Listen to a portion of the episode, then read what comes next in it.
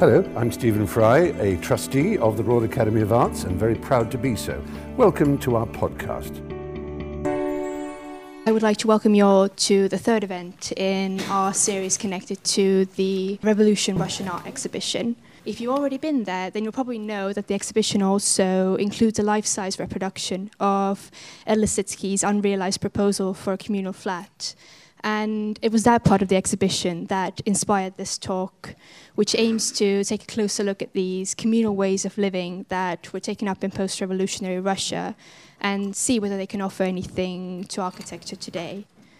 And I also wanted to mention that even though this is the third and last in our series of events, we are actually hosting this series in collaboration with the Design Museum, and they will also host two talks in their Ways of Life series, which are on taking place on the 25th of April, which is a talk on cinema, mass media, and propaganda, and on the 30th of May, which is titled Building a New Feminism, which is actually looking at the sort of feminist implications of communal housing that were taken up in post revolutionary Russia. So I would definitely recommend it. And with that, I would like to introduce you to Clem Cecil, who's very kindly agreed to chair this debate this evening. Clem boasts a wide range of knowledge on uh, Russian architecture of the period that we're discussing today and in general. And she is currently the executive director of at Pushkin House, one of the leading Russian cultural institutions in London. And they also boast a very interesting exhibition and events program. So if you're interested, you should definitely take a look if you haven't before. Clem is also the co-founder of the Moscow Architecture Preservation Society, and she is a trustee of Save Europe's Heritage and a former director of Save Britain's Heritage and Save Europe's Heritage. So thank you, Clem. Thanks a lot, Helen, and thanks for inviting me to come and chair tonight's discussion, which is on a subject very close to my heart. So today we're talking about byt, or way of life, this uh, Russian word that's quite difficult to translate, um, or a new communal. And um, we've got a very interesting panel of speakers talking about all different aspects of this issue. Um, but we're taking as a point of departure communal living in Russia. As Helen said in the show, there is this reconstruction of an unrealized, or a model of an unrealized um, project of El Lissitzky for Narkomfin. Narkomfin was built, but um, it had a different interior.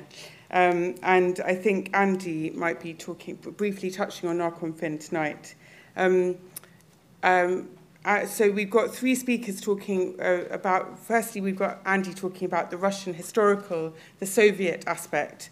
Andy is um, lecturer in modern Russian and Soviet history at the University of Reading and also author of Living the Revolution, Urban Communes and Soviet Socialism, 1917 to 1932, so exactly this period of the exhibition. And um, he's interested in how radical ideology was experienced in everyday life at that time. Um, and then um, Anna Pujane has flown over from Barcelona to join us today. Um, she is co-founder of Barcelona-based Mayo Studio and winner of the 2016 Wheelwright Prize. And this is for a proposal to do research into kitchenless cities. And um, Anna will be talking about these kitchenless cities this evening, looking at and looking at case studies from Senegal, China, Canada, and Singapore. So taking us to other places and looking at um, a non-communist um, aspect of communal life.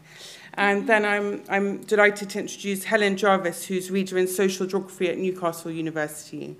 And um, Helen will be looking not only at examples from our Isles, but also internationally. And her research interests include social architectures of shared space um, and self-governance in collaborative living arrangements. She's part of the co-housing network and was researcher in residence at Christiana. Um, Helen introduced me just briefly. My interest is uh, when I got involved in architectural conservation campaigning in Russia, it was really through Narkomfin. That was the first building we were interested in. And when we were campaigning for it, talking about its history and the communal aspect of its design was um, absolutely central to how we drew, how we raised interest in its fate. When I came back to Britain, we were campaigning to save terraced housing in northern cities, which absolutely have a communal aspect. The street, the shared spaces, the parks that were planned at the same time. Um, and I now am very lucky to live on a semi-communal estate, Golden Lane Estate in East London, which has a lot of shared facilities. And um, so I'm a great believer that it is possible to experience communal life in, all, in many different ways. So I hope that tonight we're going to be looking at that. So I would like to hand over first to Andy. Okay, great. Thank you very much. Uh, yes, I want to take us all the way back to 1917, uh, the foundation of the world's first socialist state. Um, and I want to start off with a couple of quotes um, from people reflecting on that time. We were 18, 20 years old. What did we talk about? We talked about revolution and love. We were revolution fanatics. We had great plans. We dreamt of worldwide revolution.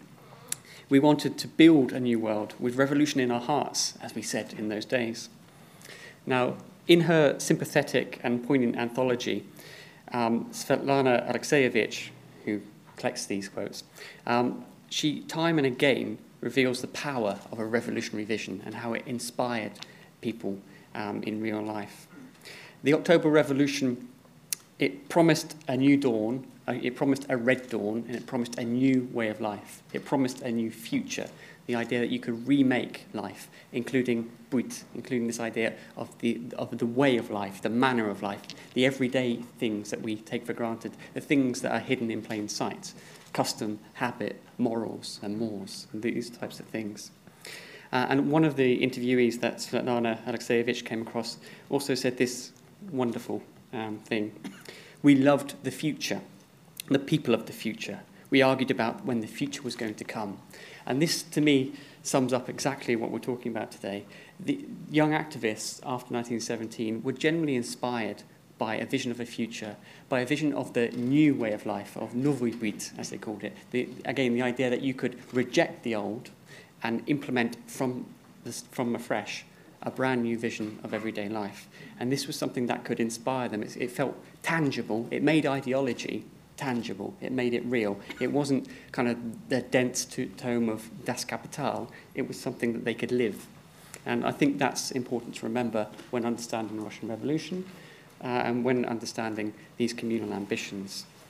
Um, but just as by way of example of attempts to build this new way of life, I'll briefly re- reference um, Narkomfin.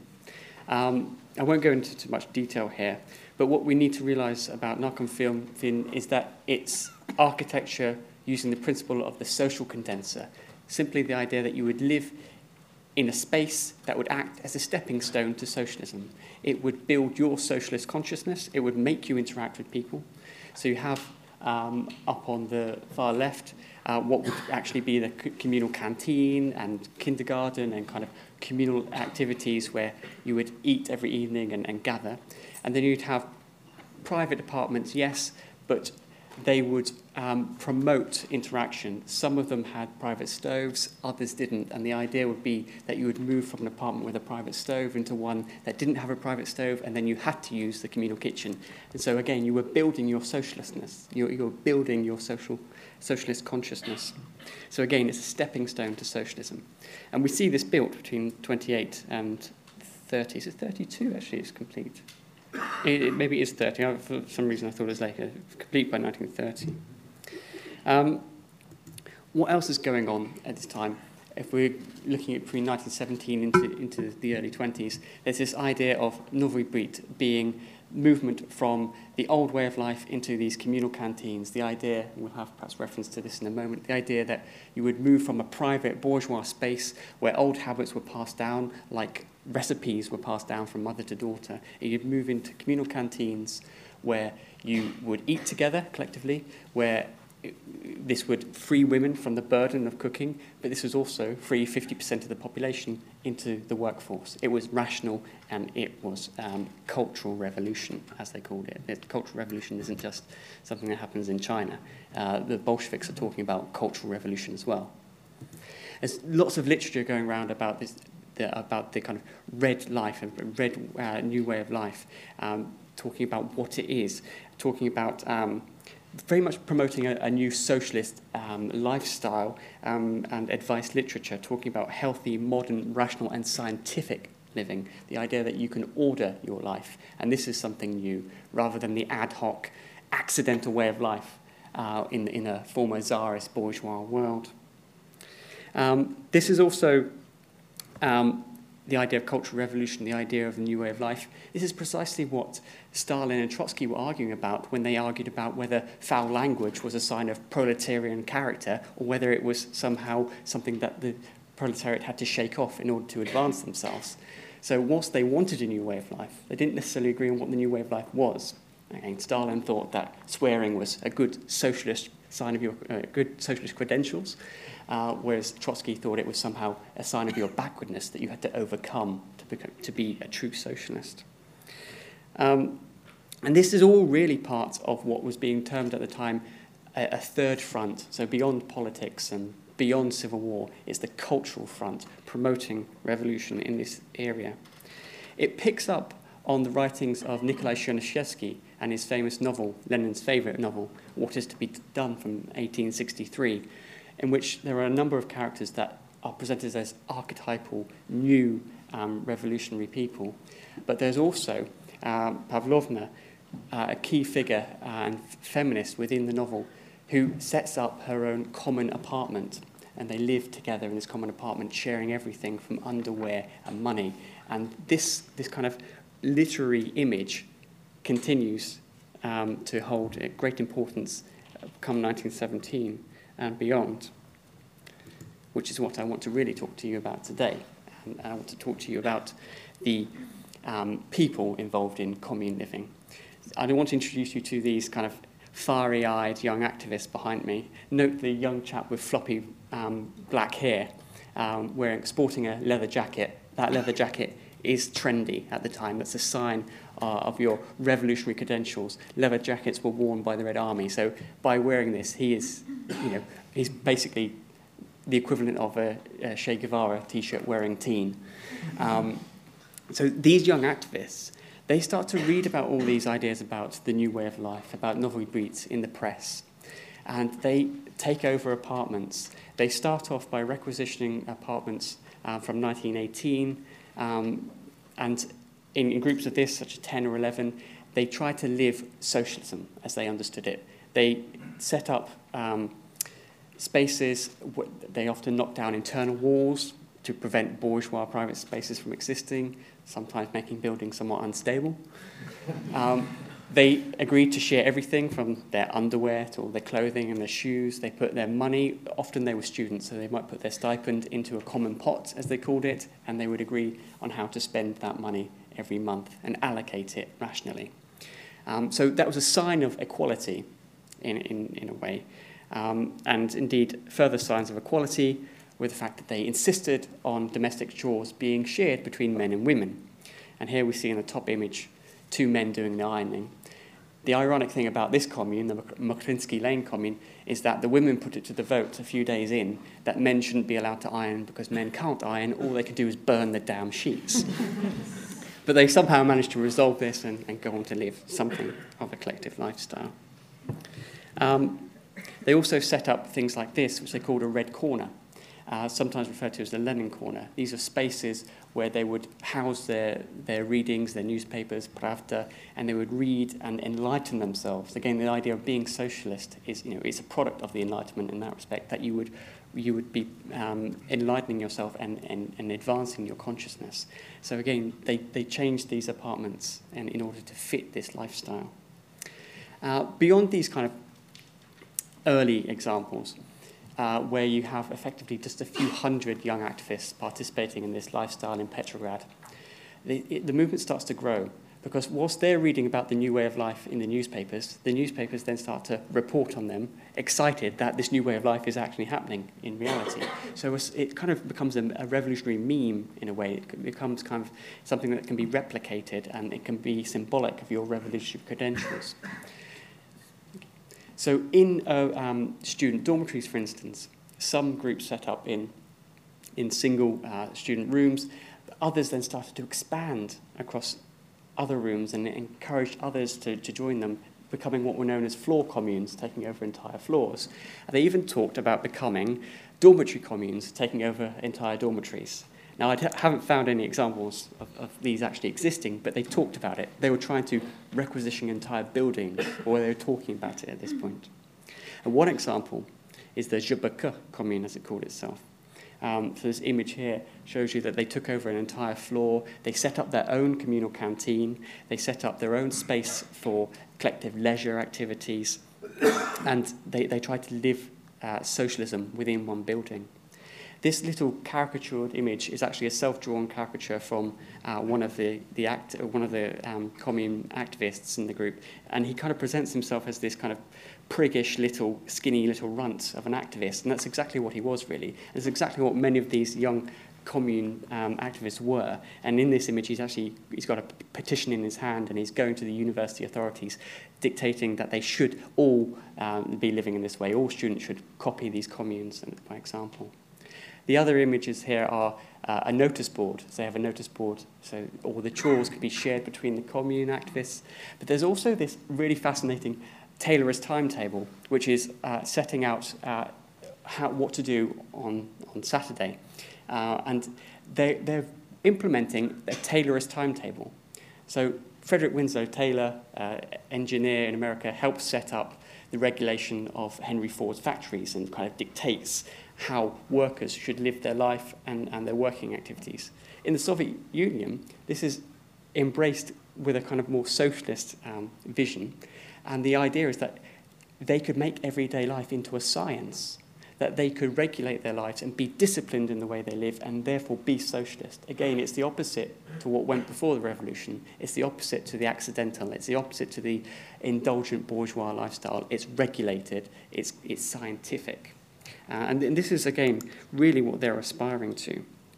Um, and just to sum up here, I think what we see within these groups is, is utopia. Um, now, this isn't utopia as we often use the word today to mean some kind of flight of fancy or it's a derogative word, really, isn't it? Um, derogatory word. And indeed, the Bolsheviks didn't, didn't much like the word utopia. They, they would reject it if, if they were called utopian. But what these groups are is, is utopia in the sense as, as a genre, as an escape from the inherited world. Um, this is utopia, as the Marxist philosopher Ernst Bloch said, um, the determined negation of that which merely is in the name of what should be. It's a radical challenge to the conventional way of thinking about what is possible and what is impossible. Um, the prospect of living differently and redrawing the boundaries of everyday life is exactly what these groups are about. It's a vision of a leap forward into an alternative future. It's, it's an attempt by these young activists to be the future, to be the people of the future, as, uh, um, as Svetlana Alexievich's interviewees um, tell us. Uh, so, in, in short, to kind of steal a line from Gandhi, these people were trying to be the change they wanted to see in the world. Or to quote a Russian author, which would be a better example to quote Chernyshevsky, they were striving towards it, seeking to bring the revolution into life. Thank you.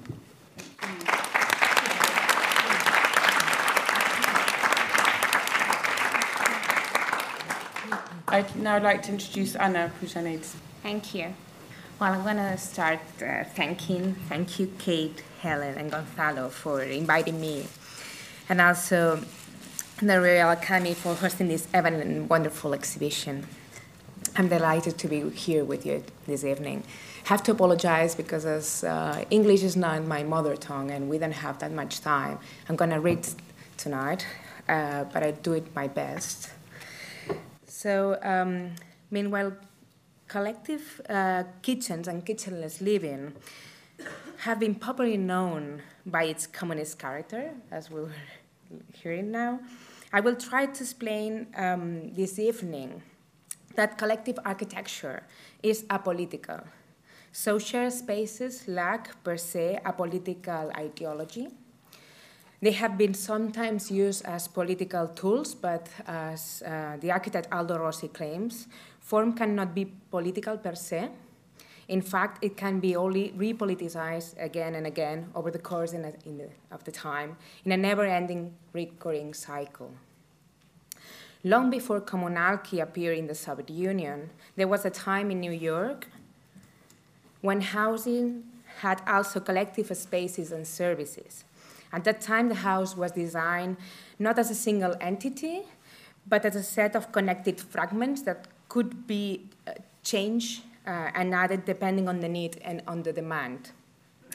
The kitchen was optional as well as, as, as the rest of the rooms, and sometimes it was left apart, so to say, kitchenless. And in opposition to communality, this North American typology lack of a political agenda, but it had a pure commercial aim. I call this research kitchenless city.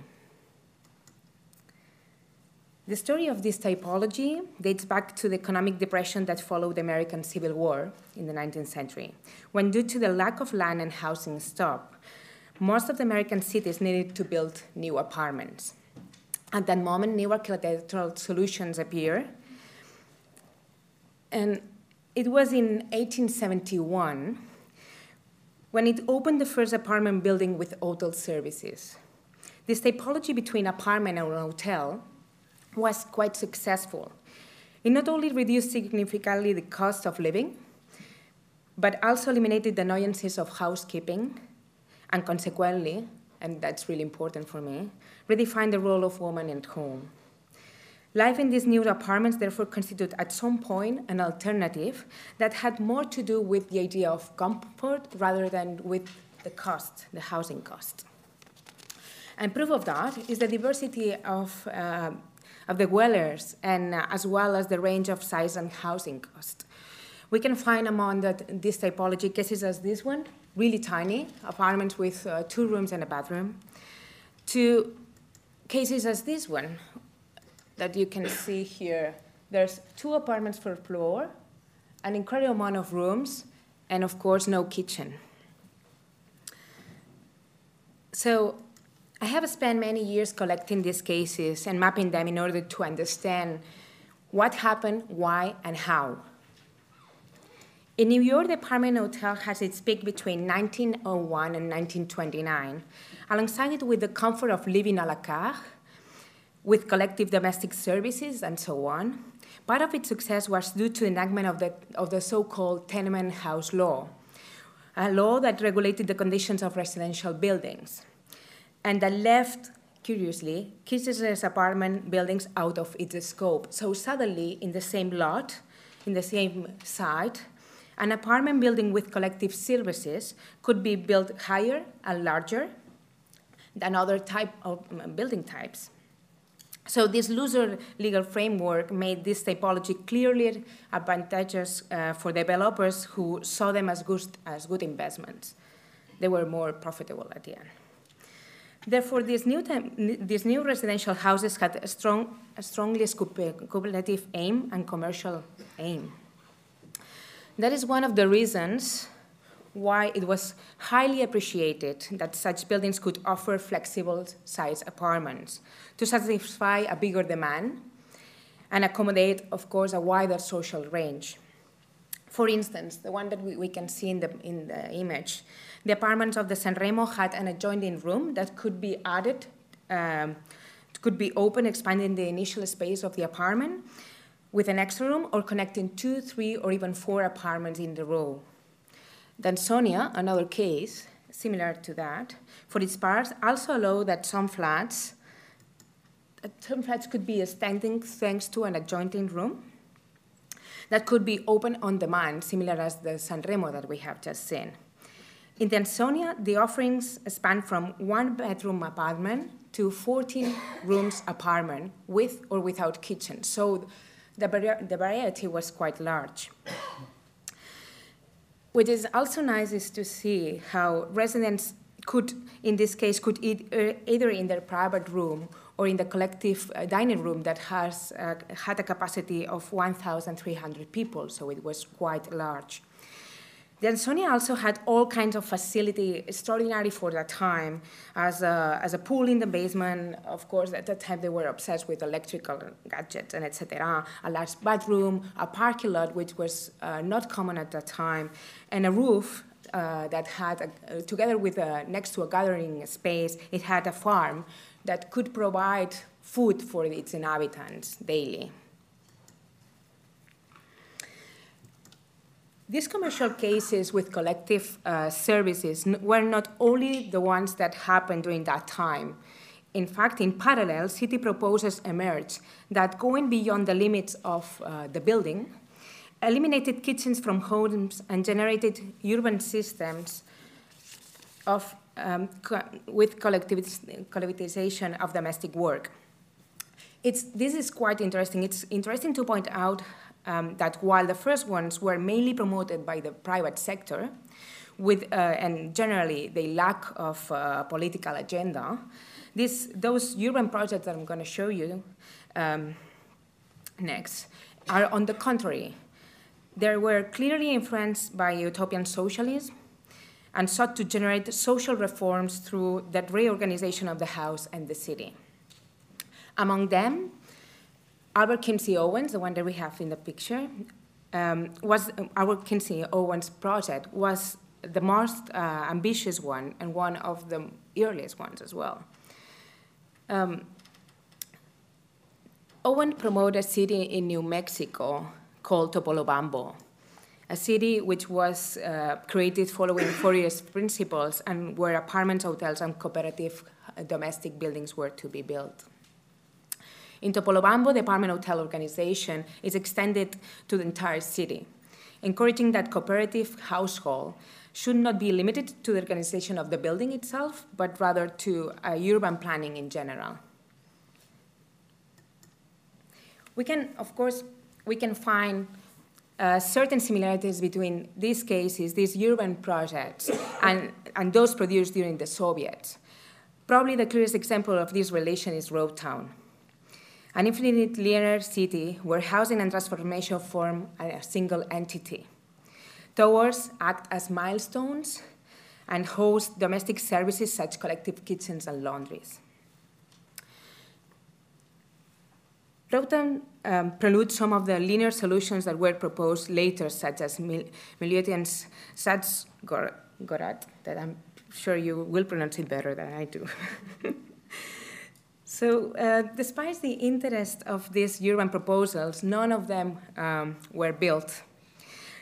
The existing distance between their approach and the social reality prevented them from being able to be carried out. And uh, fortunately, despite the decay of the New Yorker kitchenless um, buildings and the failure of these cooperative domestic city proposals, the phenomenon of communal services, as we have seen, was not only an American trend. The typology has appeared in different contexts, answering to a wide range of needs and circumstances. Last year, I received, as, um, as we mentioned before, the Wheelwright Prize from Harvard GSD um, to travel around and research what's going on nowadays regarding to that, so actual cases. And, uh, and actually, I'm actually find, find myself in the beginning of the trip. I've been just um, traveling for the recent months. And um, two months ago, I started uh, traveling to Senegal, um, where in some collective housing buildings, the space of the kitchen is sometimes shared.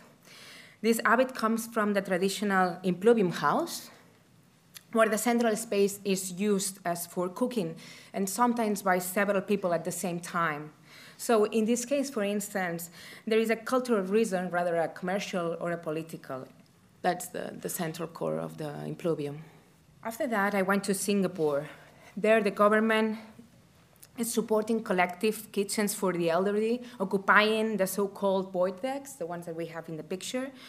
So there are shared spaces for the community, basically.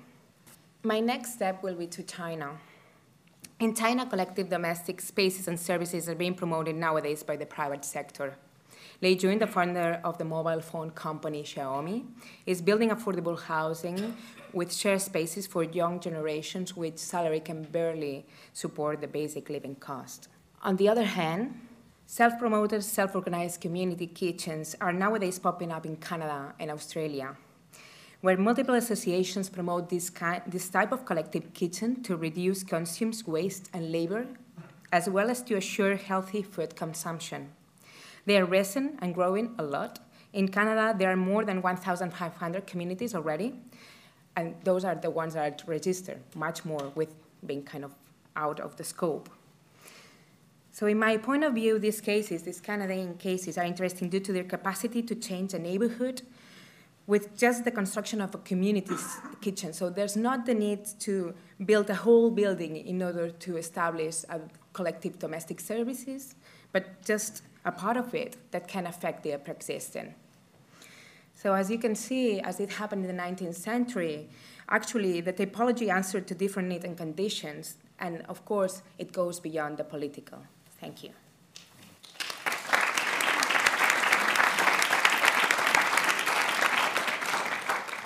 Thank you very much, Anna. Now to introduce Helen Jarvis. Thank you. And I'll try to step from these two previous uh, presentations and make some connections. I've, I've got, um, so I'm going to take you to the contemporary era, mostly to communities that I have visited or been a researcher in residence in for some time to get a sort of enacted experience of uh, inhabiting these communal spaces. Um, but I'm taking you to the contemporary moment where, um, unlike many of the international examples um, referred to so far, the struggles are really with privacy and property, and even with um, what's been referred to as, as the three C's, comfort, cleanliness and convenience, or trying to eschew those things in the kind of pragmatic quest for something much more communal. Um, the images on the continuous loop, are, just background, they are images um, from a variety of, uh, of communities that I've spent time in and uh, uh, refer to in the relevant. Um, But you'll notice that mostly it's about people, not buildings, and I'll come to that. Um, I'm going to start by making one point that I think is really important, and that is we are witnessing renewed communalism today, um, and that's why we're here today, and that's why this is such a topical theme. But I want a really cautious reading of this new communalism, um, particularly in the privileged Western world. Uh, most of my research has been in Northern Europe, uh, Denmark, Sweden, um, the um, Bay Area of the west coast of USA, and here in the UK. Um, so we are witnessing a lot of forming groups, um, co-housing, cooperatives, and other forms of intentional community. Um, and they do tap into an enduring legacy of this kind of yearning for connectedness, yearning, yearning for togetherness. Um, I mean, the instincts are, are very very similar to what we have seen before.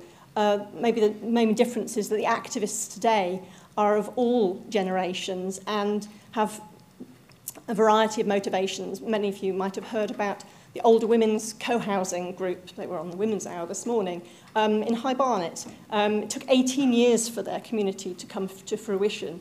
And this is an age 50 plus community and many of the uh, founding pioneers didn't live to see their community um, complete, but they are those uh, living there now. So my, we are witnessing renewed communalism, but we need to be very careful because we're also witnessing um, pseudo-sharing and counterfeit communities. Um, much of the new communalism has been um, commandeered and engineered and presented as a built environment that is not actually um, uh, authentic in terms of being an activist-driven community. So in that respect, I want to make a distinction. It might appear simplistic as a difference between top-down and bottom-up development. I'm speaking to uh, the fact that we need to look at new forms of citizenship, citizen-led um, grassroots development. It's not to bash experts, but it's to say that the built environment is a necessary uh, environment for congregation and togetherness and, and connectedness, but it's not sufficient to create the new relationships and the social architectures that are absolutely essential um, to, to, to build communities of, of, of, uh, with very different forms of resilience that we need today. Um, and the second um, sort of, I suppose, cautionary tale I want to say is that the motivations for contemporary communal living are many and varying, varied. They do uh, rest with a core yearning for connectedness, um, a, a yearning for connectedness which is which can be seen as a utopian impulse, or I prefer to talk about pragmatic utopia, um, because most people want you know, action this day in my lifetime. I'm an activist myself, part of a community that's trying to get off the ground. It's fraught with difficulty. Most people are not living in dreams, they're living in realities. Um, but the motivations are many and varied, but they can just as well um, bring about strengthening of mutual support and conviviality, but they can also reinforce segregation. And so we have this real tension around the new communalism, which can mean that they create communities that are communities, um, but not in, a, in society. So they can create as many of the kind of samenesses and um, erect metaphorical gates and borders and, and boundaries. Uh, and so we have to be very careful about how we distinguish these. Uh, so in order to um, be very careful that I'm not being romantic about the communities we're seeing um, in forming out of a we rationality of intentional togetherness, not engineered togetherness, but intentional, fraught togetherness today. I want to just um, mention, I want to draw a couple of little vignettes. They're both from the um, communities of co-housing um, in the Bay Area. The first one, just, and these stories are just simply to show what I mean by the fact that there's a, we have to focus on the intangible qualities of building relationships and a social process of living collectively as much as we have to worry about the architecture, the material architecture.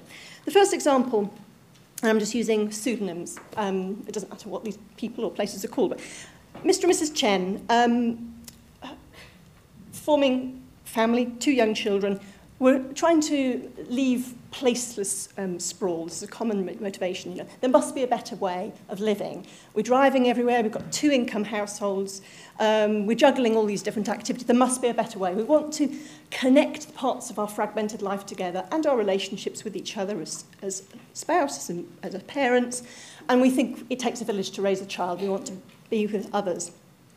They went on a journey to look at a series of established co-housing communities. So they were settlers, not pioneers. They weren't building community, they were funding community, and that's quite a common story in the Bay Area. Um, so they looked at some, and they went to one where they told me, well, they were singing at every meal. It was a bit intense for us. That's on the continuum of privacy to communalism. That was a little bit too much down the, you know, um, we're going to be wearing kaftans next. But they, find, they found their perfect community. Um, they moved in. um, it was not a model of radical um, decommodification. I think they, it was a mix of rental and ownership. They did own their apartment. In the first two weeks of living there, they told a story to me of the fact that one day they came home and they found a loaf of banana bread on their kitchen table. And they thought, this wasn't here when we left the building. Um, someone has come into our house and put this banana bread on the table.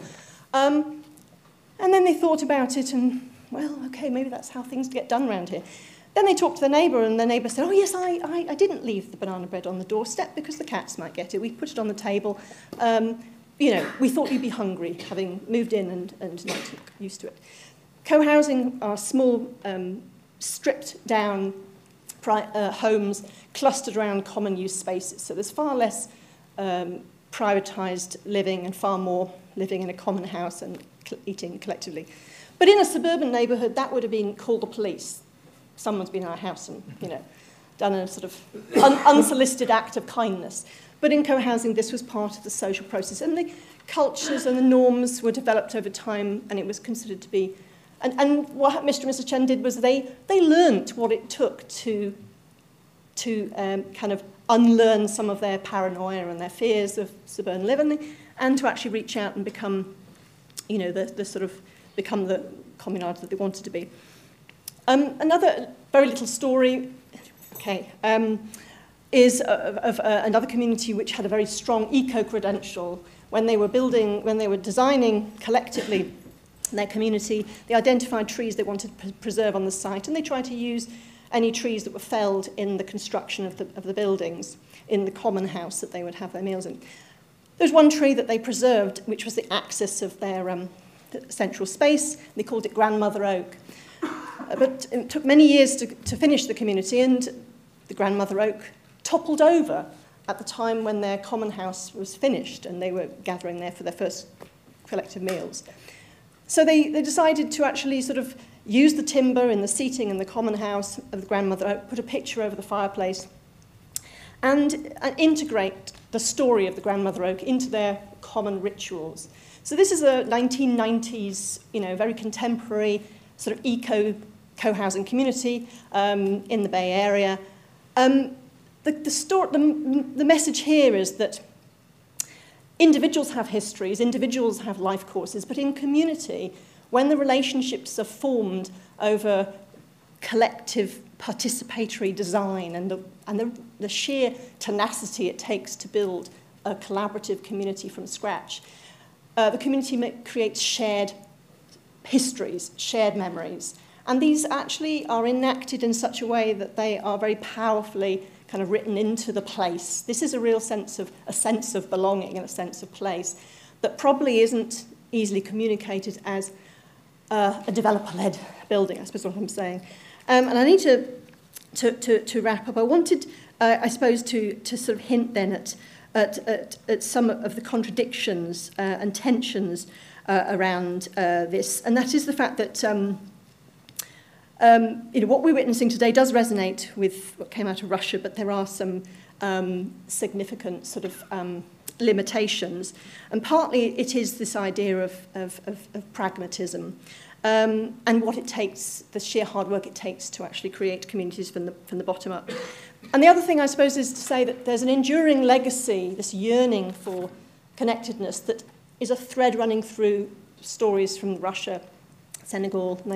The difference today is that there are some um, uh, interferences. One is, um, obviously, we live in a, an era of, of, of heightened communications technology. So there's a lot of, there's a lot of manipulating togetherness on peer-to-peer -peer, um, social media and platforms. There's a peer-to-peer -peer platform in San Francisco, which is identified as a shareable capital of the world, which is actually called PeerBee, which is the difference between you know, um, near, nearby and people. So there's a lot of um, attempts to evoke the idea of communality, but without actually getting people together.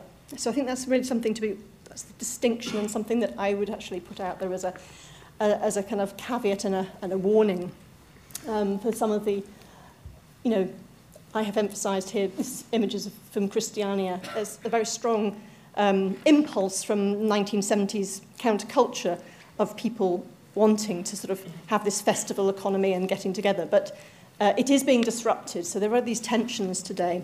I think I'll stop at that point. Thanks.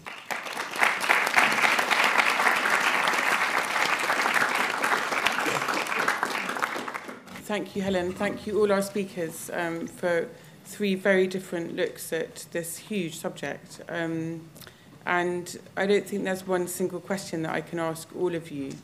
But um, I mean, what really came over, Helen, from your um, from your presentation, which was in part a response to the mm. others, was um, that even though you're arguing for pragmatism and an awareness of some of the manipulation that's going on among developers, and there's a kind of hijacking of certain mm. terminology and all that kind of thing, um, that, but still your, it was very impassioned, your plea for the kind of need for this. And there is a real idealism and romanticism at the heart of it. And it seems that to get through a lot of the challenges that any community has to set up, there has to be a kind of driving idealism. Otherwise, well, it wouldn't happen. There has to be something bigger, and maybe that energy is from the commune and not from one individual. And interestingly, we haven't talked about individuals today. It has all been talking about the group.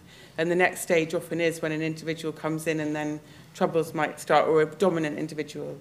But um, I guess I'd like to ask um, about um, this Mokrinsky Lane commune, which this amazing photograph of these faces. And even though, it, I mean, to, to ask you, partly in response to Helen, you know, how much was this a grassroots movement?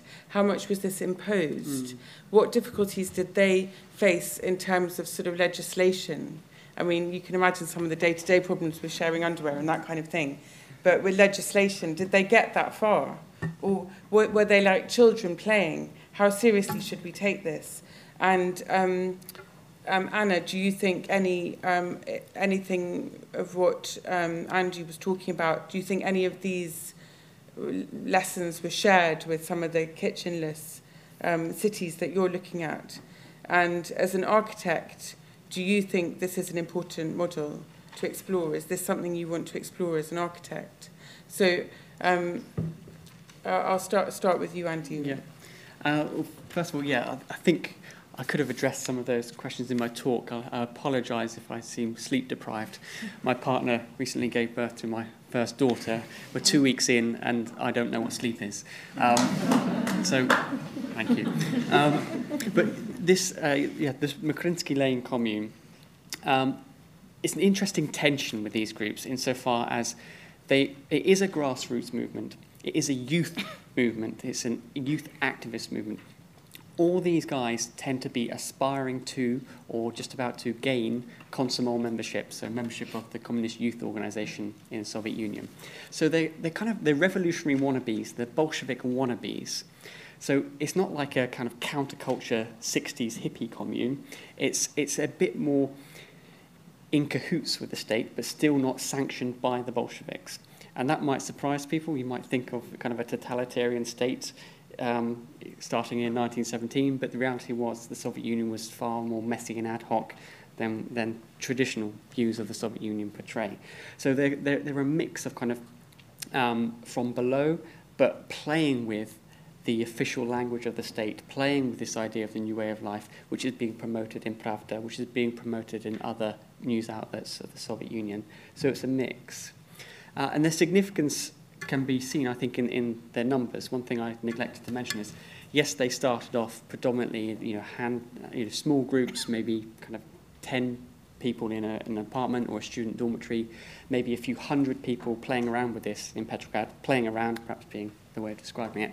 But as it gets picked up by the press, as it becomes an example of this new way of life taking root in the Soviet Union, and it spirals and spirals, those numbers increase. By the time we get to the mid 20s, and by the time Trotsky has published in 1923 his Problems of Everyday Life, which promote the issue of cultural revolution into um, the kind of high order, um, they're growing to the thousands. And by the end of the 20s, the Komsomol, the Communist Youth Organization, are predicting that there are 50,000 young activists across European Russia that are playing around with this idea, and that these numbers grow up to 100 of 1,000 as they become mixed up with the first five-year plan and brigade teams, which is something somewhat different, but it's kind of collective work groups as opposed to just collective um, commune groups. So these, they, they become much bigger things. They get um, there are a number of studies commissioned by the Komsomol uh, that start to promote them um, and start to kind of praise them for what they do, but they never go so far as giving them full state backing and full financial backing. So they're kind of in limbo. Uh, and this is why ultimately come kind of 32, they fall apart very rapidly because the state becomes more professionalized. The, everything has to go through the institutions of the Soviet Union, and therefore that kind of ground up element of revolution is, is lost. The, the parameters of revolutionary debate are narrowed, mm. and that's what Stalinism is really all about, the narrowing. So there isn't this kind of beautiful um, opportunity for, for utopian action from the ground, for people to try and play and understand this thing called socialism, trying to come to grips with it. Uh, and, and that's what these, these groups are really about, and that's where their significance lies, I would suggest. Mm. That's really, really interesting. Um, Anna, do you think that um, do you think it is possible to build um, to sustain communal living without any politics? Do, do you agree with that? um, uh, first, we should define what is politics.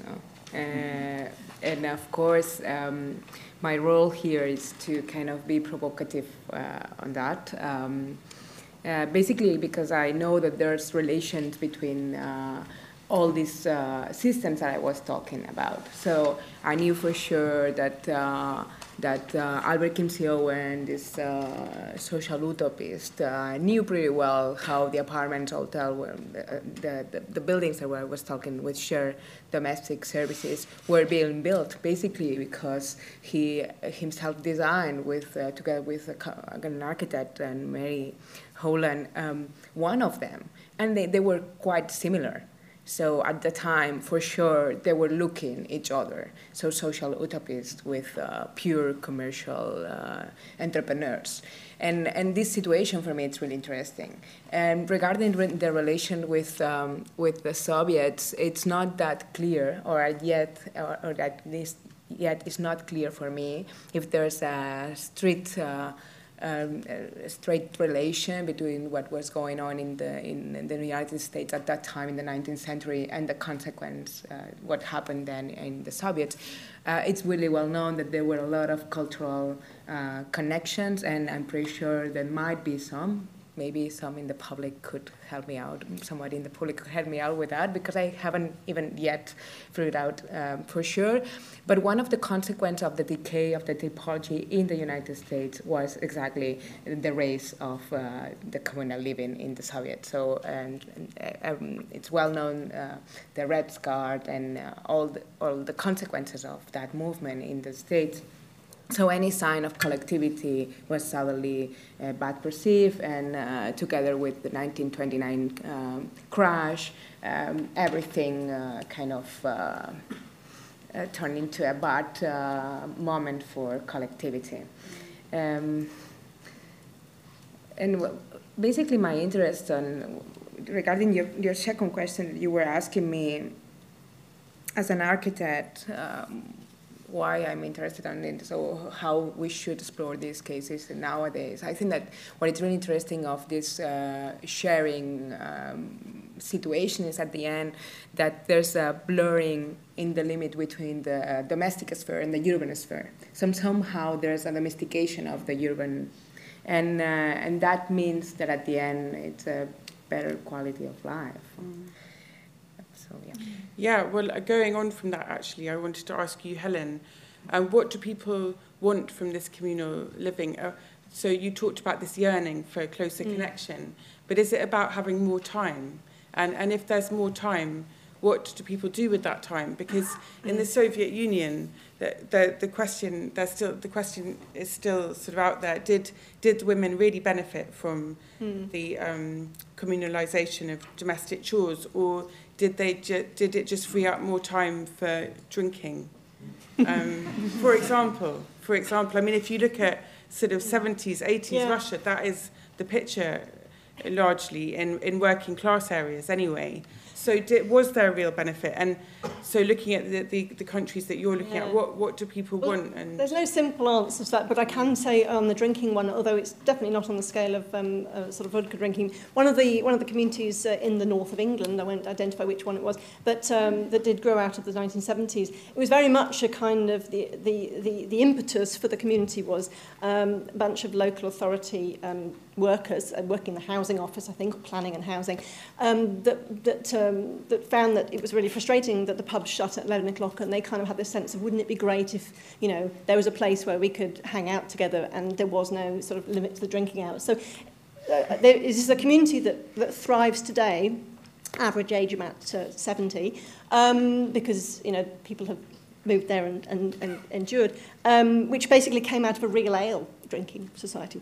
Um, so there is it, but that's a little story. But I kind of wanted to pick up on, I, I kind of meant to maybe wanted to uh, rectify, if I didn't want to give the impression that I was pitching a kind of counterfeit pseudo developer-led um, communality from an authentic grassroots. I actually think that I'm a, I'm a geographer, and so I really think through multiple scales of um, uh, literal scales, but also scales of living. And there is a something about the fact that um, quite a lot of researchers said that you know the, the scale of belonging is kind of really 20 to 30 households. It's quite a close-knit, small scale of belonging. But that's not a scale of belonging that is particularly good for um, self-sufficiency or livelihood. It's certainly not a particularly good scale for beginning to release all people from the, you know, the, the hard work of what it takes. Most of the motivations for for the yearning for togetherness is to realise some greater gender democracy, social justice, and levelling. But that scale of belonging quite often does result in, you know, a bunch of friends who don't want the pub to shut at them. So quite often the scale of belonging comes from a sense of sort of homophily or sameness. But I've, um, I don't, so I don't want to romanticise what can be achieved on that small scale, but it's also very important not to destroy that and try to scale up something. You know, we've got a formula of a commu- commu- there are some successful low impact um, ecological demonstration projects now in, in, in, in Britain, and there is a real sort of discourse at the moment like saying, let's do more of them. Let's enable this to sort of not take 18 years to bring to fruition, to, to, to turn these around in 18 months instead. But rather than scaling up, we want to scale out the niche development, because this is what's incubating fantastic um, learning and uh, innovation. And so I, I take inspiration from Ivan Illich's phrase, and this is a connection back to your, uh, uh, he's not a Russian but um, from the 1973 book, uh, The Tools of Conviviality because he talked about the commune of communes. You do have to have the small scale of belonging, but there's nothing to say that you can't then cluster the clusters and learn and, and, and form associations that strengthen. So that you talk about the empowered niche. The niche is really important for that side of transformation, but you can empower it. The state can enable it. There's nothing to say the state is bad, grassroots is good, but the state has to not engineer, has to enable. Yeah. Absolutely. Anyway, so that's um, that was a bit of rant. No, no, it's, it's true because if the state isn't uh, cooperating, then and if the developers are gaining from um, changes in legislation or they're lobbying for them, it can be that the smaller groupings don't get the or appropriating sweat equity and yeah. walking off with the profit and, yeah. and you know do it together not do it yourself is, is the, the, the, the motto now and it, and it often feels in this country you know the Englishman how home is his castle and everything that there's so much resistance to kind of loosening the laws around communality. The interesting thing when you study some of the co-housing research is um, as disproportionately female, um, and also quite a lot of introverts are attracted to small-scale community. So it dispels some of the myths about this idea of it's all about the hippies. It's not. It's very supportive for single parents, for non-traditional families, um, for aging, combating loneliness, and also a lot of it's come out of voluntary simplicity movement. So it's about people who really do want to enact um, uh, an idea of sustainable degrowth and actually scaling down the, the resource depletion. So there are some probably some motivations that both continue the Russian impulse, but also now contemporize it and, and, and, and add to it the dilemmas that we're living in a, in a, you know, we're not living a one planet existence. And most communities want to do that. And there is the commercial element that we've touched upon, very, and that is active. And even if it's not got such a st- strong ideological basis, there are these, like the trampery in, in, mm. in London and these commercial models which are focused on kind of incubating small businesses, but they're also, they need a successful community around them. So they do need this set of values to be cultivated at the same time. Let's open it up to the floor, and I'm sure there's a lot of opinions about some contemporary housing models. Please ask questions about the historical aspect of this evening's talk as well, and please introduce yourself when you speak. Thank you. Uh, Callum Campbell, architecture student at Westminster. Anna, uh, I had a question for you about you mentioned something about in New York, forgive me if I caught it wrongly, but that the height of the buildings built as communal living wasn't restricted in the, or wasn't restricted in the same way? No. I just wondered, could you tell me a little bit more about that? Yeah, for, for me that's quite interesting actually because um, it's true as you were mentioning that uh, somehow um, nowadays, cooperative, co-housing, any kind of uh, communal living has to be supported by the government somehow to make it uh, economically efficient, or not, not necessarily.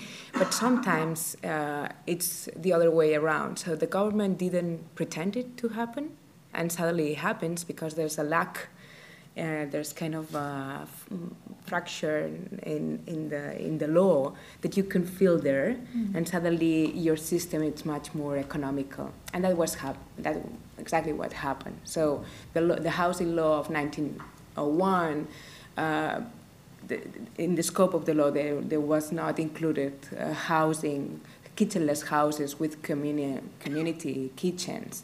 So suddenly they could re- build much more apartments in the same lot, and suddenly also the services were super cheap. So it was the same amount. It cost the same amount of money to rent an apartment with kitchen, to or and or to rent an apartment without kitchen but collective services, which mean, meant at that time nurseries, kindergartens, uh, a professional cooker, the laundry, everything was included. The food was included.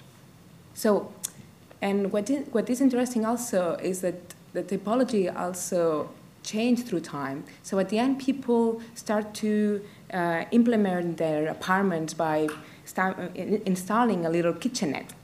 So at the end, also the collectivity was uh, by choice, which make it uh, at the end a true collectivity, mm-hmm. not a forced one, which is really important for those successful cases, at least the ones that I visited. That's one of the main rules. So it has to be a voluntary uh, collectivity in order to be kind of a real mm-hmm. togetherness, right? Um, yeah, so the law matters a lot. Hi, thank you so much for your talk. My name is Anastasia. I'm doing PhD in Russian avant-garde in Queen Mary. Um, I wanted to leave a comment that I think is relevant to all three papers, that communal living gives you a utter feeling of alienation if it's not voluntary as a young kid, I lived in a communal flat in the Soviet Union. It was absolute nightmare. Everyone hated everyone, and there was no sense of communal living whatsoever. So, you know, this sense of belonging only exists when communal living is voluntary. Whether you're a young idealist and you want to live in a commune, whether you're an elderly person and you choose it as your way of living. Yeah, and when it's involuntary, it always causes opposite effect. That's referring to the kommunalka or kommunalki in, in Russia, I presume, which has been referred to by a great historian, Richard Stites, as the parody of communalism. so it's perhaps the young activists that I've talked about today are, you know, pure utopian eh, communal activism in, in the flesh. And, and as those ideas are perhaps not possible by the early 30s, what's left, Richard Stites suggests, was this parody communalism, which was the standard way of living across much of the Soviet Union thereafter. Um, hello, I'm Yasim Sharif. I'm an architect. I was just wondering um, if you could give uh, any background to the connections between the ideas about utopian cities, so the garden cities, and what was going on in Russia, because there must have been an exchange. Absolutely. I mean, th- this is all part of, of the discourse of what was collectivism. Collectivism, more than communalism, was the kind of phrase that was bandied around. And the word collectivism Russian taking on Western words, um, was seen as synonymous with socialism by the, the, turn of the 20th century. So the idea of the garden city was being talked about as, as the way of, of designing the ideal society. Uh, and so you have grand divisions of, of developing cities. You know, Magnitogorsk, famous Soviet city, is built. Um, the idea that you could include green space within the, the, these areas and, and create the perfect harmonized society all of that is, is kind of banding around with Pravda, banding around with various Soviet journals. Um, so you can have the grand vision of a new city or a garden city in a, in a Soviet landscape, or you can have it right down to the minutiae of the kids that I've shown you today, where they're playing around with those big ideas. And because those big ideas cost money, money that after seven years of war, revolution, and civil war, from First World War in, into the 1920s, money that the Soviet Union didn't have to build these things, didn't have to build these kitchenless um, cities. Uh, these young activists are playing with, playing with these ideas because these promises are just, as the Russians refer to, the, to this, paper architecture. They didn't exist, it was just talked about. So, yes, that, that inspiration does come across from Europe, from across the world, um, but it doesn't necessarily take root in exactly the same way.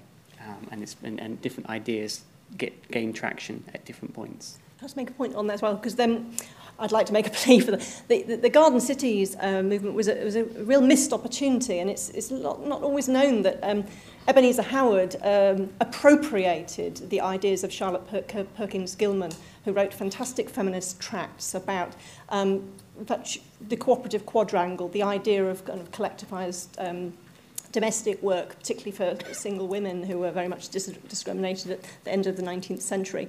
Um, and she wrote about the tyranny of the single family dwelling. In fact, she was writing about that at a time when the single family dwelling was only just coming into its heyday.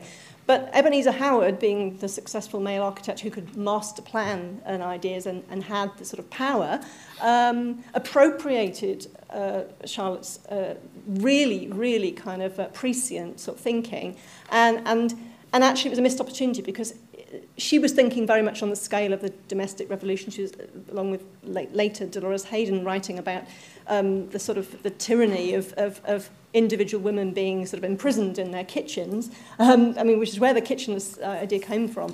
Uh, but of course, the kitchenless city then also then uh, means that some women's privilege to escape um, the kitchen through um, service departments was borne down by less privileged women further down the care chain. But um, Ebenezer Howard appropriated this idea and master planned it, but the socialist zeal was then ripped away, and, and, and I think there was never really any full fulfillment of the cooperative quadrangle, which was uh, originally Sherlock Perkins Gilman's idea. Yes, I'd also like to just comment on the Soviet system. Um, I studied Russian and was fortunate or unfortunate enough to be uh, studying and working out just before the Soviet Union collapsed and saw firsthand how the system was working or not working.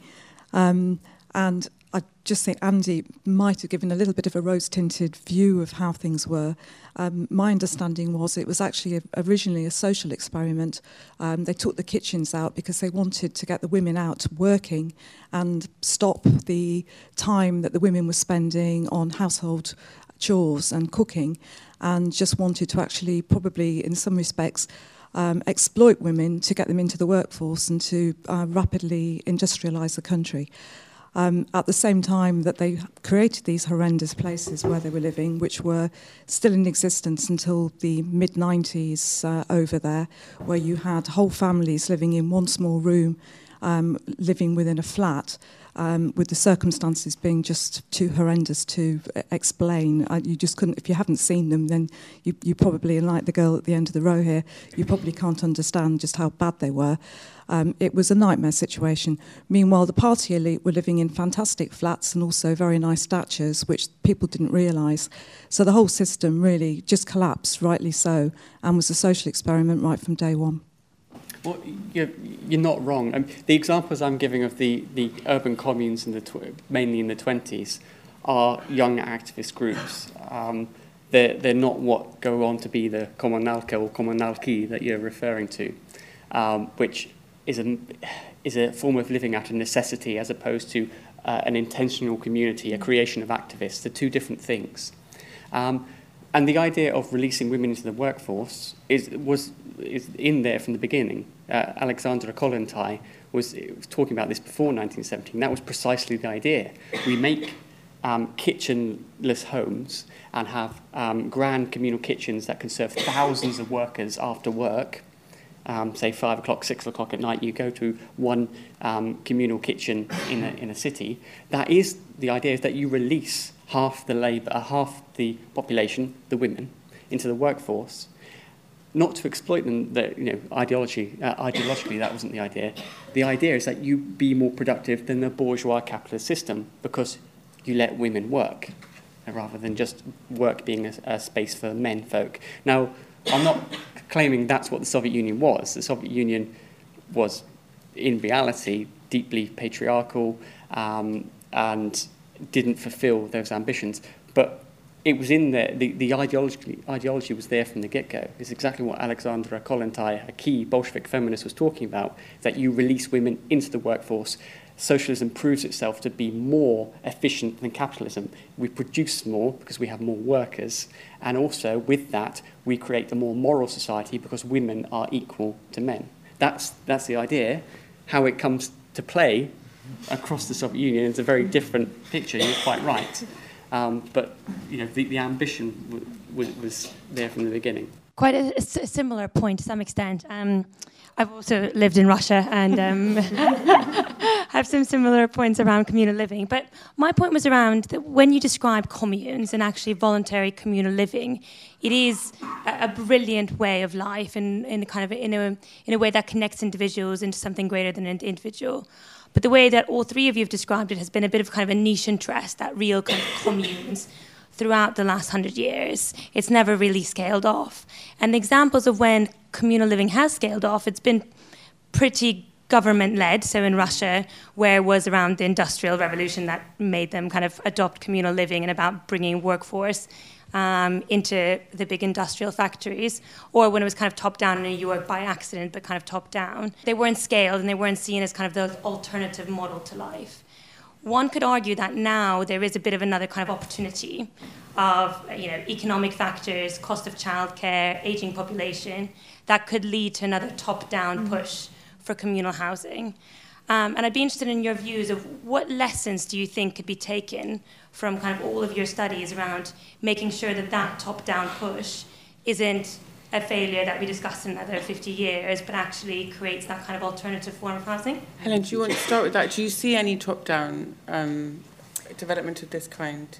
Well, I think I think it's very important. Um, I, I, I would take exception slightly to the idea that this is just a niche interest. I think there are some really important lessons that transfer from the the niche uh, sites of experimentation, um, the, the diggers and dreamers and the pioneers. And, and a good, good example of that, and it makes maybe a little bit of a scale connection between um, you know, the tramperies and the, the, the co-production spaces that you're familiar with here, particularly in, in, in London, um, less successful in Newcastle, I have to say. Um, um, the middle scale would be something like the Burning Man Festival. Temporary pop-up city, 60,000 visitors. It's a festival city, so it's a temporary a temporary experiment in communalism. You could say it's people playing at it, but on a huge scale, no state involvement. It's a sort of meso scale of um, uh, entrepreneurialism. Um, it's, it's one of these, uh, the, the, the, it has 10 principles. The key principle is like leave no trace and radical inclusion, radical participation and volunteering. So it's an experiment in a kind of civil society, which means we don't have to be at the scale of a niche of taking forever to, you know, build six houses and sweat equity and build ourselves. Um, we don't need the state. We can actually kind of scale this to the point of actually transforming the way that we think about engaging, working collectively. So I think that there are some lessons that transfer that we don't have to think of as being settled and, and, and, and maybe, um, I mean, we get a bit fixated with models, you know, and I think that there are some lessons in social um, you know, co-present interaction and of social learning through group dynamics. Another example would be, one of the slides I included was a, a tiny village or opportunity village in, in Eugene. This is, um, you know, the city has gifted some land, zero rent, to a homeless project. And small, tiny houses, um, which uh, have on a basically sort of sites and services car park, you know, have built these very, very tiny houses for, um, there's no building control, no building regulations, so you've really reduced the, the, the standards of, of, of construction. A collective yurt, computer hub, so they've got broadband, they've got Wi-Fi.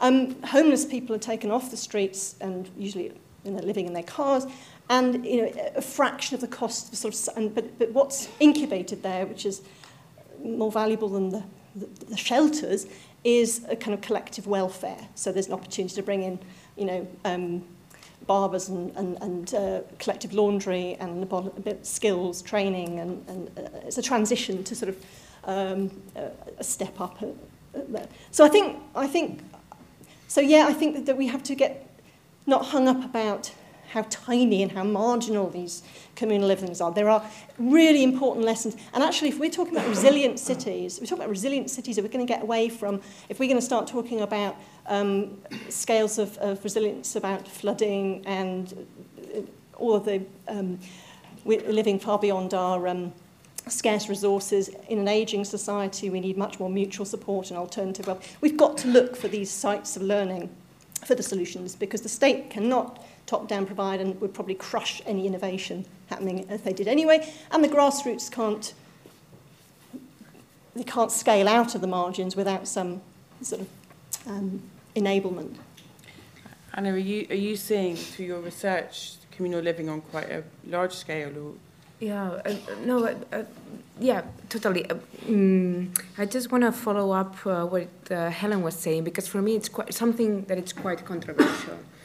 Uh, also, Helen pointed out before that the controversy of uh, communality without the fact that people is getting together. So, communality is nowadays somehow well seen. It's a tendency. So, brands are using it. Mm-hmm. We buy uh, communal product. I mean, this kind of, and that's dangerous. Mm-hmm. Um, mm-hmm.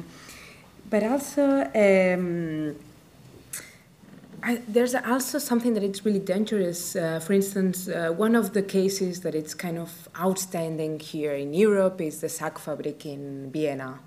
Uh, for those that you don't know, the case is a community that has been running for decades now, and it's quite large. And now it has become uh, kind of even a cultural center. It's a really a center of uh, the culture of Vienna, uh, super powerful.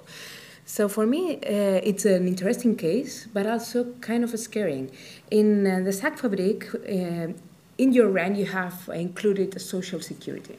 So which means that if you uh, are kicked out of your job, the community is going to support you economically. If you have a health problem, the community is going to support you also with that. So my problem is, to a certain point, we're kind of spoiling governments. Mm. So I don't know. I'm coming from Spain, and our health insurance is really competitive. It's really good. I don't want our housing communities uh, spoiling our government because the government has a duty. We have we are paying taxes for that. So we have to be aware that this always has to be a balance. There ha- has to be a balance.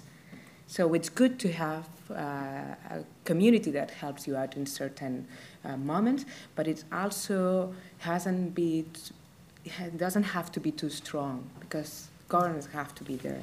Well, this seems to be the nub of a lot of what we're talking about. What is the relationship between these communities and the government? Because if that doesn't work, then we're talking about something totally different. We're talking about sort of states that are coming independent or something, and that isn't. That's another matter altogether. Mm. So. Yeah. Well, it's no coincidence that we are seeing a, a resurgence of a new communalism when the state is uh, is uh, well, housing system is dysfunctional; it's completely bankrupt, um, and, uh, and and and uh, in austerity, uh, alternative forms of new forms of citizenship, of self-help and do-it-yourself is seen to be the alternative. So there really does have to be this sense of um, critique of, of, and also a critique because it's not only the, the branding that's dangerous; it's also the fact that that we have to admit that most of the collective living that's intentional um, is uh, and, and, and, and is fraught with difficulty and it, uh, challenging is, is actually quite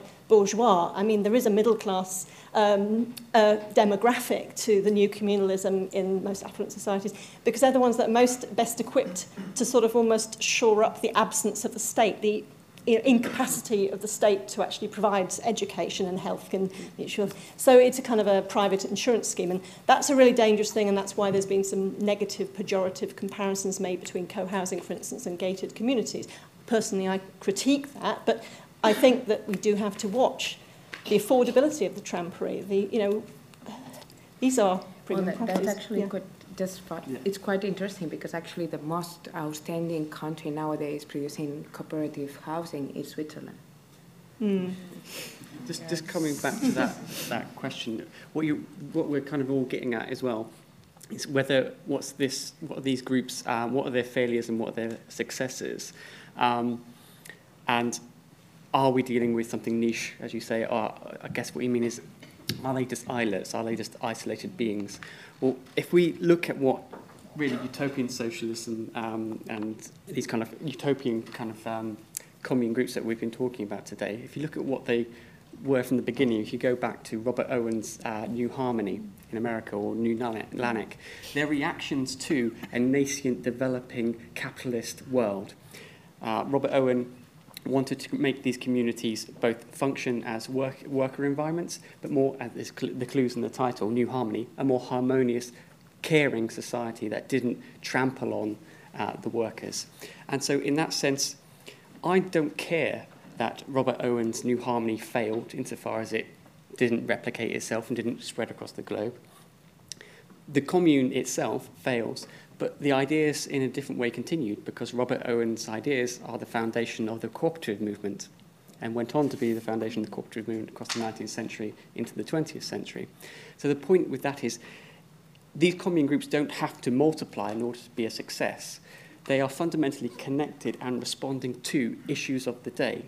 So the, the more controversial kind of commercial elements of co-living today, for mm. instance, um, problematic, yes, because they try and appropriate radical socialist language, but they are themselves responding to a housing crisis, particularly in London today. That's why uh, the, mm. the, the collective at Old Oak has developed, for instance. It's responding to the fact that young people can't have a decent standard of living. They have to live in student squats, effectively, um, well into their 30s and 40s, potentially. Um, so the, all these groups, all these developments are fundamentally connected to everything else that's going on around them. They're not islets, they're not isolated niches, they're a response to the world around them. And their success doesn't need to be seen in how they're replicated, it needs to be seen in how they are interpreted, their ideas live on in different ways thereafter. And I think that's what's important about communal living, communal groups, utopian ambitions. Thank you. Um, we've got time for one more question. Uh, Nico MacDonald, Interested Party, um, and one-time resident of the Barbican and Golden Lane, um, for which I'd be interested for any reflections about. We haven't really talked about the UK very much apart from the Northeast, about examples in London of communal living and what can be learned from that. And I think there's an, another example of a kitchenless living in the area too, which is Florin Court, which is on Charterhouse Square, um, which was built in the 30s. I think either for young men or clerks in the city to live in, or even for young women, I'm not quite sure. Um, so what's been learned from those kind of areas of communal living? And to Andy, I'd be interested in the origins of the thinking about communal living in the Soviet Union, particularly around Engels, the origins of the family, private property, and the state, which is seems to be very much shaping that thinking, although I'm not clear how. And anybody, I'd be interested in updating it today, particularly thinking about the challenges of communal living in a society where trust is at a low ebb. I've been reading Michael Young's book, um, uh, uh, Family and Kinship in East London, which is very much about, we talked a bit earlier on about the terraced housing and the way that families live very close to each other. People left their doors open, that old cliche, but you know, there's some truth in it.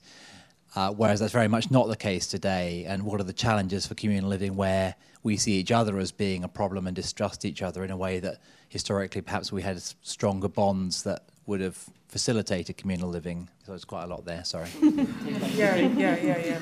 Um, yeah, be, being the historian on the panel, I want to kind of take this back to the origins. And what en- Engels is often referring to in that book uh, as, as an attempt to find a, a practical example He's referring back to the Paris Commune of 1871, first socialist insurrectionary event, uh, apparently. And, and he says that there are examples of how housing was appropriated or taken, or requisitioned, sorry, in the Paris Commune and shared out more equally. And that's something that can be copied. And that's a lesson that many Bolsheviks cling to. Lenin clings to as well. Lenin talks about that in his uh, tract, which is to be done. No, sorry, State and Revolution from 1918, so directly referencing that. But also, fundamentally, what's happening there is this is where the word commune, or kommuna, as the Russians refer to it, comes back to. It's, it's the trendiness of connecting yourself to the Paris Commune of 1871, the first socialist insurrectionary event. So these young groups that I've been talking about call themselves communes, yes, and, and we would understand them as a commune. They, they fit our understanding of what a commune is. But also, the word commune is being banded around all over the place in the early 20s. So every orphanage that is set up in the Soviet Union is called uh, a youth commune. Um, various buildings are called communes, even if they're nothing to do with commune living. So it's a kind of, it's, as much as anything, it's a trendy word as well. But I don't want to kind of take over the end of the panel. Do either of you want to respond to? Well, just to say that, that yes, the UK um, Well, we have, uh, I'm, I'm on the um, uh, board of the UK Co-Housing Network. We have 18 established co-housing communities in the, in the, in the UK and 70 forming groups uh, at a conservative estimate at the moment, at various stages of of you know the burning souls talking usually uh, you know without any space and, and those people who are actually sort of trying to an option on land and, and own um, UK struggles and, and it, it is land and finance. Um, yes there are examples you know water seagull and there are some examples of kitchenless homes. Um, I think the, the, um, the realisation of some of these ideas have always, has always struggled more in the UK than other places I've looked at. Um, and uh, actually interesting, you mentioned the Northeast doesn't have, we're actually a bit of a, a, a barren wasteland of, of, of, of, of community. We're working very hard on our local thing. Um, the, the place to look for for sort of um, some real scale action at the moment is, is Leeds Community Homes, which is Uh, it's got uh, Lilac as the epicenter. Lilac, which is low-income uh, living affordable community. Um, so there's no, no lilac colour there at all. It's simply an acronym. Um, very successful straw bale construction, 26. Um, it's a co cooperative co-housing. Um, and it's the epicenter of a crowd-funded community homes um, umbrella organisation which is advocating for much more of this community housing in partnership with housing associations. And so, so we're going too much to the housing side, but, but it's just to give a bit of a plug the fact that, you know, we're not a basket case. The UK, uh, there's a, there's, um, but, but we, we really have got some structural impediments, land and finance and planning system, and uh, the fact that um, you know, if you look at most developers who have a, a land bank uh, and, and, and uh, can sit on, and they have a very long-term vision for many of these developments, no, no longer than many of the utopian activist groups. It's just that the, the groups are working against the grain of all structures that are in place to allow capital development to, to sort of, you know, manipulate its way through boom and bust cycles. But the, the, the, the burning souls, you know, they have to keep on burning. And quite, I mean, there's a very high failure rate um, of groups that don't make it. And, and a lot of the failures, yes, it's land and finance not being able to get that, but it's also the failure of the fact that to actually maintain that momentum and good relationships I can speak from experience of this. It's a very fraught experience, and um, you know, so well, won't yeah. go beyond that. It gets too yeah. painful. no, I, I had experience of working with some, uh, community land trusts in Liverpool, and that over many, they were working together over decades, and it was really hard to maintain those relationships. And yeah, uh, so look, we've got a lot of work. Yes, yes, um, yes. It was a very stimulating discussion. Thank you so much, Helen, Anna, Andy.